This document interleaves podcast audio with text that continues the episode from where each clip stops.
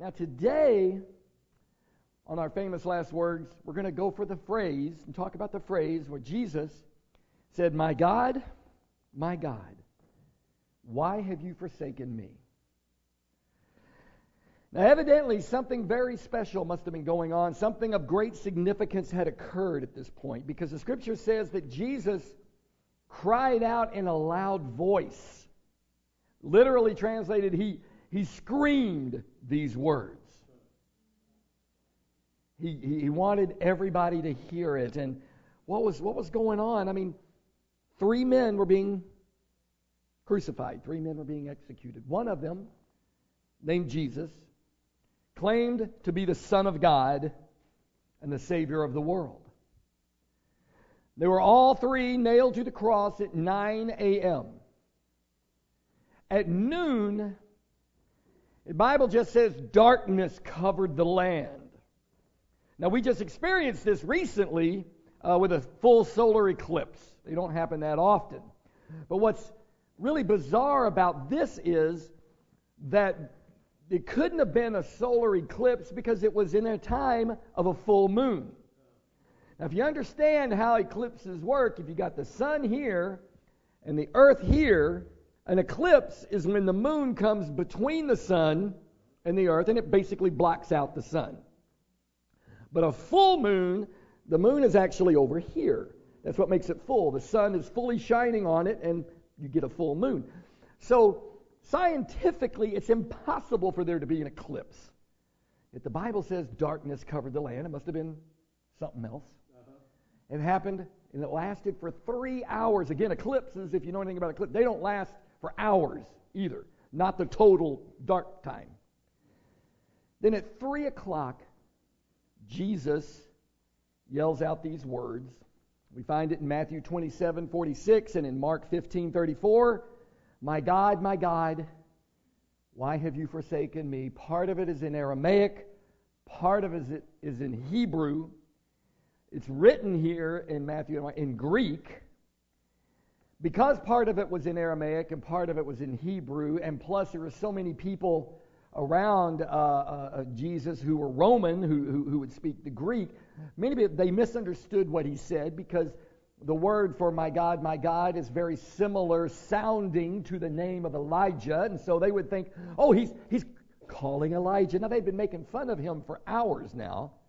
So this is just another jab. And let's just see if the great prophet Elijah will come and save him. Soon after this, Jesus utters his final words It is finished. Father, into your hands I commit my spirit. And he dies. But this quote, Why have you forsaken me? My God, my God, why have you forsaken me? Is one of the most difficult to understand of all of the things Jesus said while on the cross. Martin Luther, the great theologian, Charles Spurgeon, the great preacher, both said, You can't understand it. It's beyond us. And they just gave up and moved on. They would say, How can God abandon God? There are several possibilities offered for what Jesus meant with this statement. Skeptics offer the cry, it was a cry of disillusionment that Jesus had finally given up. It's done. He just finally said, Forget it. I'm throwing in the towel. There was a cry of physical and emotional suffering. It just finally got to be too much for him. And he just responded in emotions. Some feel like maybe it's a, it was a cry of the fulfillment of prophecy. We'll get in a moment here uh, while we talk about the prophecy. And then I think probably the most popular one is the cry of reality, which means that, uh, you know, Jesus really was forsaken by God. Maybe it's a little bit of them all, except for number one. I don't think Jesus ever gave up, okay? Don't ever think he said, Yeah, I was wrong the whole time. I don't think he ever went there. Maybe some of all of the others. See, the cry of reality when, when, when Jesus said, My God, my God, why have you forsaken me? At that moment, God forsook him. And that dark, black moment on the cross, God turned his back. God the Father turned his back on God the Son. The word forsaken is very strong. It means abandoned, deserted. We always, sometimes we'll use the phrase, God forsaken country. You know, there is no God here. That's what the word basically means. Yeah, it ain't Texas, no. On the other hand, there's parts of Texas that, you know, you're probably right. So when Jesus said, Why have you forsaken me? It wasn't just that emotionally he felt forsaken, maybe he really, really was forsaken. Literally, God the Father abandoning his own Son. Now, this brings up the question why would God do such a thing? Something must have happened. Why would God abandon his Son, who his whole life had done nothing but obey him? Nothing but serve him. Something maybe had happened to Jesus. Now we know on the cross he was sacrificed for our sins. Your sin, my sin. He died for our sins. The Bible says he became sin. In 2 Corinthians chapter 5, beginning in verse 18, it's an interesting verse, and if you look at it in the original language, it's, it's very repetitive. It was he who was not sin was sin, basically. But how it's translated here, as we go on, it says in verse 18, all this is from God, and he's talking about the, the reconciliation of man. All this is from God who reconciled us to himself through Christ, and then he gave us the ministry of reconciliation. That God was reconciling the whole world uh, to himself in Christ, not counting people's sins against them. And he has committed to us this message of reconciliation. We are therefore Christ's ambassadors as though God were making his appeal through us. So we implore you on Christ's behalf be reconciled to God. God made him who had no sin to be sin for us, so that in him we might become the righteousness of God. Other translations put verse 21 this way. And in different versions, you always look at things in different versions. The, the easy to read version, I like that one. Uh, Christ had no sin, but God made him become sin so that in, in Christ we could be right with God. The, uh, the God's Word, that's kind of an arrogant name to call your translation, but they called it God's Word translation. It said, God had Christ, who was sinless, take our sin so that we might receive God's approval. The message version says, God put the wrong on him who never did anything wrong so that he could so that we could be put right with God. The prophet Isaiah put it like this in chapter 53. And he did this hundreds of years before it actually happened.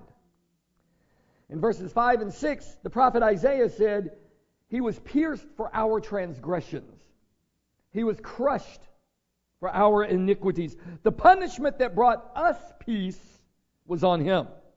And by his wounds, we are healed. We all, like sheep, have gone astray. Each of us turned in our own way, but the Lord has laid on him the iniquity of us all. So let's, rem- let's, let's imagine something for a moment. Let's just imagine this big, massive, bowl, pot, if you will. A big container, a cesspool of sin. And all the sin in all of the world that's ever been committed is in this big pot, churning around. It's deep, it's dark, it's foul. All the evil deeds that have ever been done are in here. You know, all the lust that the world has ever seen is in there. All the lies are in there, all the immorality, all the impurity, all the anger, the murder, the theft, the adultery, the, the drunkenness, the lack of forgiveness, the gluttony, all the crime, the cursing, and, and all of the things that's ever been done are in there. And they all got poured out on Jesus. All our sins were laid on him. And so some believe that for that reason, and only for that reason, that God the Father would ever forsake his Son. But Jesus knew this was coming. One time I was studying the Bible with this fellow in Boston, and we read this, and, we ta- and I talked about this, you know, Jesus, this was at the point where God turned his back on his son because of all the sin, and Jesus is saying, My God, why have you forsaken me? And he goes, Why did he ask that? He knew it was going to happen, right? This was, should not have been a surprise to him. And it caught me off guard because I'd never considered that. He did know it was going to happen. He expected it to happen. He knew that going in. In John 12, when he's talking about it, you know, being betrayed and dying, he says in verse 27, now my soul is troubled, you know, this is bothering me, he says, but what am I going to say? Father, save me from this hour? No. It was for this very reason that I came to this hour. Father, glorify your name. Then it says a voice from heaven came down and says, I have glorified it and will glorify it again. The crowd that was there heard it, and they said it would thundered. Others said it was an angel that spoke to him, and Jesus said, This voice was for your benefit, not mine. Now, that's an interesting statement because Jesus said, I didn't need God to tell me this. I know this already. I am confident of this. Verse 31, he says, Now is the time for judgment on this world. Now the prince of this world will be driven out, and I, when I am lifted up from the earth, will draw all people to myself. He said this to show the kind of death he was going to die. He knew what was coming. He knew it was going to be a cross. He knew it was going to be a torturous death. It wasn't one of those, okay, I'm going to sacrifice. I really don't know how it's all going to work out. We'll just have to see how it plays out. He knew what was going to happen. He knew it. He understood it. He embraced it. And to me, that's actually more powerful. To me, that's more moving. You look again at this verse, back in the Corinthians verse, the 2 Corinthians 5, when it says, All this is from God who is reconciling us to himself through Christ and gave us this ministry of reconciling. You see, there's two parts in this verse. There's not just God made him who had, who had no sin to be sin, but there's the second part, so that in him we might become the righteousness of God. He became sin in order that I can be reconciled to God. Now, this has two implications. Number one, never minimize the cost of your sin. Never minimize. And we talked a little bit about this last week. Sometimes we laugh at sin. We say it isn't that bad. It's only a little white lie, right? It's not one of the biggies. But it was for my sin that Jesus did die on the cross. It was because of my sin that he said, Shall I say, God, save me from this hour? No, it's for this hour that I came. That hour that I can be reconciled to God, that I can be considered the righteousness of God. My sin, all of them, the big ones, the little ones, don't ever minimize the cost. And never minimize the cost not just of the sin, but the salvation that I can have because of Jesus' death. Is it possible that some of us are tired of hearing about the cross? Well, we say no, but man, I hear so little talk sometimes about the cross. We'd rather hear about happy things and being better and being fulfilling my potential, being the best me I can be. Reminds me a little bit of my my father's side of the family um, you know, they're family, and so you got to love family, right? But they were some miserable people. I just got to tell you, they were not happy folk, except on Christmas. Everybody was happy on Christmas. We all pretended to be happy. We all pretend because that's what you do on Christmas. For that two hours that we saw each other a year. Everybody pretend. But why? Because, well, we don't want to talk about sad things. We don't want to talk about serious things.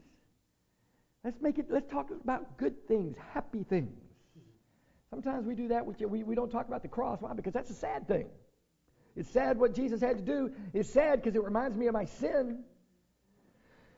It's sad because I have to realize that my sin caused that. I don't want to talk about that. I know people won't even watch the movie The Passion. I can't even watch. I don't want to watch it. Because it reminds us that was me that caused that. All this is true and all this is right. Jesus died for our sins. The sins of the world were on him. He made him who had no sin to be sin. He offered himself as a sacrifice, paying the price for sin.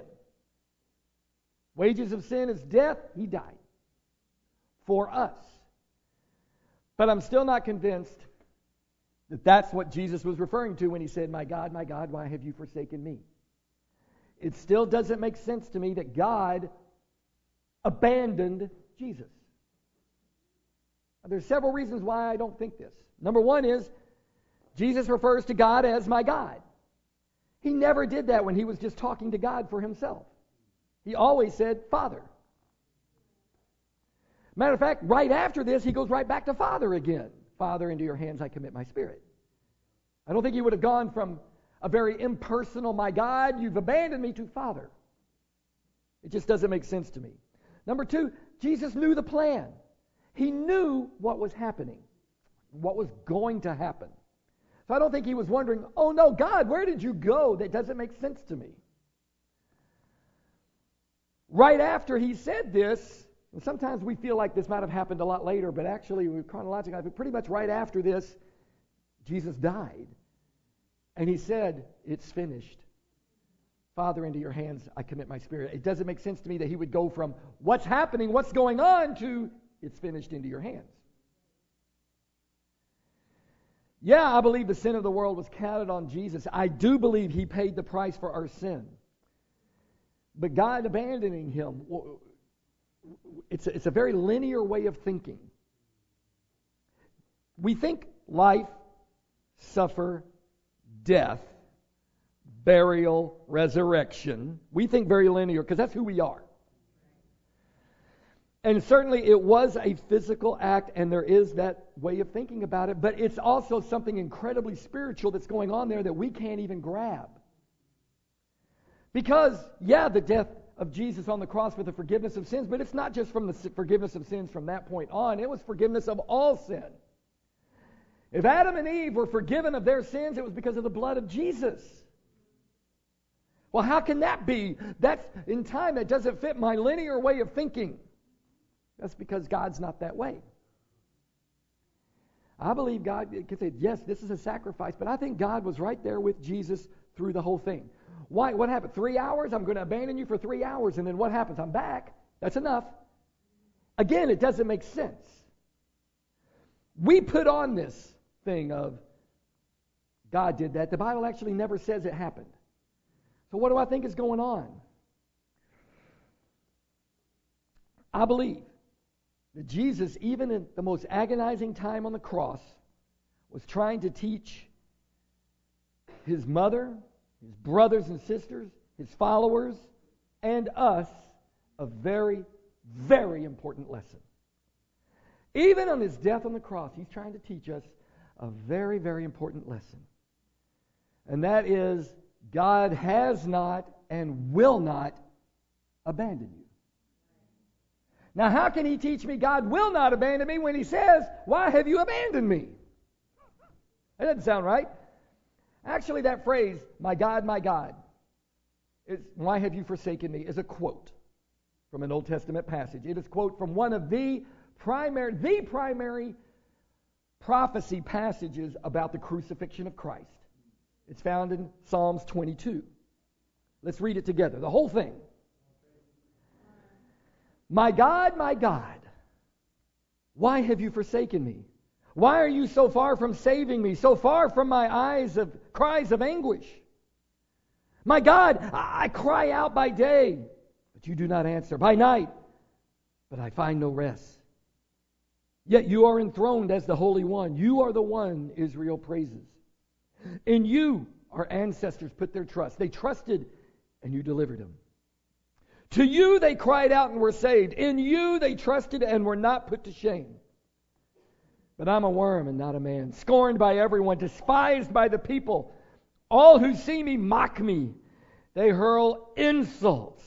They shake their heads. He trusts in the Lord, they say. Let the Lord rescue him. Some of the very lines the Gospels tell us they were saying to Jesus. Let him deliver him since he delights in him. Yet you brought me out of the womb. You made me trust in you, even at my mother's breast. From birth I was cast on you. From my mother's womb you have been my God. Do not be far from me, for trouble is near. There's no one to help. Many bulls surround me. Strong bulls of Bashan encircle me. Roaring lions that tear their prey open their mouths wide against me. I'm poured out like water, and all my bones are out of joint. My heart has turned to wax. It is melting within me. My mouth is dried up like a potsherd, and my tongue sticks to the roof of my mouth. You lay me in the dust of death. Dogs surround me. A pack of villains encircles me. They pierce my hands and my feet. All my bones are on display. People stare and gloat over me. They divide my clothes among them and they cast lots for my garments. But you, Lord, do not be far from me. You're my strength.